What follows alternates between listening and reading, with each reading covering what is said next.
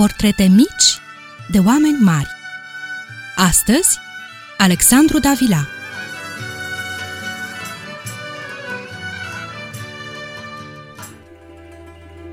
Bun găsit, dragi prieteni! La 12 km de Pitești, în satul Golești, se află conacul boierilor Golescu, moșie unde veneau domnitori și împreună cu gazdele puneau țara la cale. Tot aici, în foișorul conacului, și-a trăit ultimele zile Tudor Vladimirescu, conducătorul Revoluției de la 1821. La pianina din salon a cântat Franz Liszt, care a petrecut două săptămâni la conac la invitația doctorului Carol Davila. Aici și-a scris părintele medicinei românești primele tratate, iar mai târziu, Alexandru Davila, unul dintre fiii săi, pune tot aici bazele dramaturgiei românești. Se spune că, pe vremuri, printr-o ușă secretă aflată la etaj, ajungeai direct în pivniță și de acolo intrai într-un tunel secret care făcea legătura între Conac și malul drept al râului Argeș. Erau vremuri în care domnitorii se schimbau des, iar boierii aveau nevoie de o cale de scăpare. Aici, în conacul Goleștilor, se naște la 12 februarie 1862 primul copil al doctorului Carol Davila și al Anei Racovițe Golescu, nepoata lui Dinicu și a Zincăi Golescu. Alexandru Davila învață primele clase la școala comunală din Golești, apoi studiază la Institutul Român condus de V.A. Urechia, iar după moartea mamei sale, în 1874, Alexandru este trimis să studieze la Paris, la liceul Saint-Louis, unde îl are coleg și prieten pe cunoscutul dramaturg francez de mai târziu, Georges Feydeau, cel care avea să-l influențeze pe Davila în alegerea drumului spre arta teatrală. Tot la Paris va lega o strânsă prietenie cu alți tineri români, deveniți peste ani personalități politice marcante ale României. Nicu Filipescu, Tache Ionescu, Vasile Morțun, Nicu Xenopol, Constantin Grădișteanu. Întors în țară, tânărul Davila începe să fie preocupat de viața artistică bucureșteană și mai ales de cea teatrală. Alexandru Davila este foarte apreciat și susținut financiar de către Casa Regală, în special de regina Elisabeta și de principesa Maria, în primele lui încercări regizorale. În 1902, Davila scrie drama Vlai cu vodă, a cărei premieră are loc în același an la Teatrul Național din București, cu Constantin Notara în rolul principal și Agata Bârsescu în rolul doamnei Clara.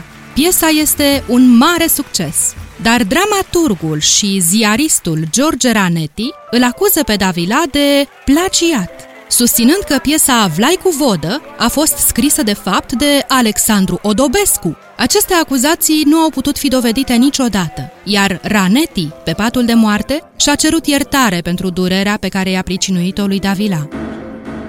Tot în anul 1902 se dă sentința în celebrul proces Caion Caragiale. Caion, un redactor al revistei literare, îl acuzase pe Ion Luca Caragiale că ar fi plagiat drama Năpasta după o piesă ungurească numită Nenorocul. În timpul procesului, Caion recunoaște că l-a inventat pe autorul ungur și a falsificat documente pentru a-l denigra pe Caragiale. Caion este condamnat la 3 luni închisoare, 500 de lei amendă către stat și 10.000 de lei de spăgubiri către Caragiale. Și tot în 1902 se inaugurează metroul din Berlin, iar Constantin Brâncuș realizează sculptura Ecorseul. În anul 1905, guvernul conservator condus de Gheorghe Grigore Cantacuzino îl numește pe Alexandru Davila director general al teatrelor și directorul Teatrului Național din București. Odată cu venirea lui Davila la conducerea Naționalului Bucureștean, teatrul a început să se joace altfel în România. Adept al teatrului naturalist francez, Davila își va face debutul în noua sa funcție cu modificări esențiale în arta teatrală românească, inaugurând un nou stil de joc bazat pe realism psihologic, naturalețe și renunțare la declamație. El este cel care va desființa cumulul actor-director de scenă și tot el va face din decor element viu al artei spectacolului. Din acest moment, regia de teatru din România începe să-și câștige independența ca o profesie de sine stătătoare. Alexandru Davila formează la Teatrul Național un grup de tineri actori care aveau să scrie cele mai frumoase pagini ale istoriei teatrului românesc. Lucia Sturza Bulandra, Marioara Voiculescu, Toni Bulandra, Maria Giurgia, Ion Manolescu. Dar, deși inovațiile lui Alexandru Davila aveau să schimbe fața teatrului românesc, Marele actor, Constantin Notara, care era și director de scenă, s-a simțit marginalizat sub noua conducere și se hotărăște să plece din Naționalul Bucureștean. Mai târziu, marele actor va înțelege și va accepta reformarea teatrului românesc impusă de Alexandru Davila. La 13 martie 1906, Teatrul Național din București devine scena unor evenimente tragicomice, în fruntea cărora se află și tânărul profesor pe atunci, Nicolae Iorga. Ce s-a întâmplat de fapt? O problemă care frământa societatea românească la începutul secolului al XX-lea era imitarea societății franceze în toate aspectele. Protipendada românească nu vorbea limba maternă decât cu servitorii, iar femeile din înalta noastră societate împământeniseră ideea că era de bon ton să stâlcească limba maternă. Exista, de asemenea, un puternic curent naționalist, care era împotriva acestor năravuri și care amintea mai ales că teatrele naționale fuseseră înființate cu scopul de redeșteptare națională, de promovare a dramaturgiei autohtone și a limbii literare române. Alexandru Davila era un adept al teatrului francez. Adesea, pe scena Teatrului Național din București aveau loc reprezentații în limba franceză. Pe 13 martie 1906, Teatrul Național fusese închiriat de Societatea de Binefacere Obolul pentru câteva reprezentații în limba franceză și română, în scopul strângerii de fonduri pentru săraci. Cunoscutul istoric Nicolae Iorga, pe atunci tânăr profesor la Universitatea din București și naționalist înflăcărat, ține o conferință în fața studenților în care condamnă folosirea pe scena Teatrului Național a altei limbi decât cea română și cere să se termine odată pentru totdeauna cu franțuzismele de pe scena bucureșteană.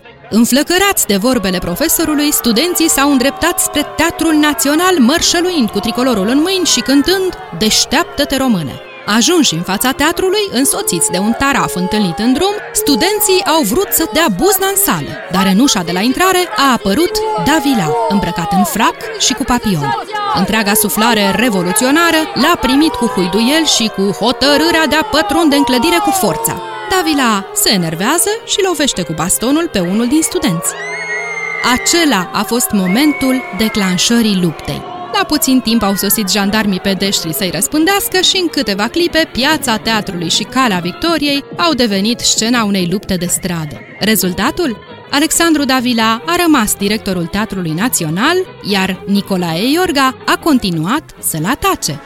Dincolo de simpatiile sau antipatiile pe care Alexandru Davila le-a provocat în epocă, el a rămas omul care a dat o altă dimensiune artei noastre teatrale. A rămas în istoria literaturii pentru drama Vlai cu vodă, iar în istoria teatrului românesc pentru marile reforme pe care le-a impus Teatrului Național. Ați ascultat Portrete mici de oameni mari, Alexandru Davila.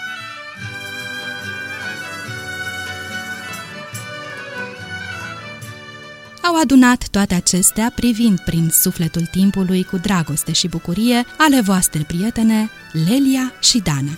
Și de v-a plăcut, vă așteptăm din nou cu o altă poveste mică despre un om mare.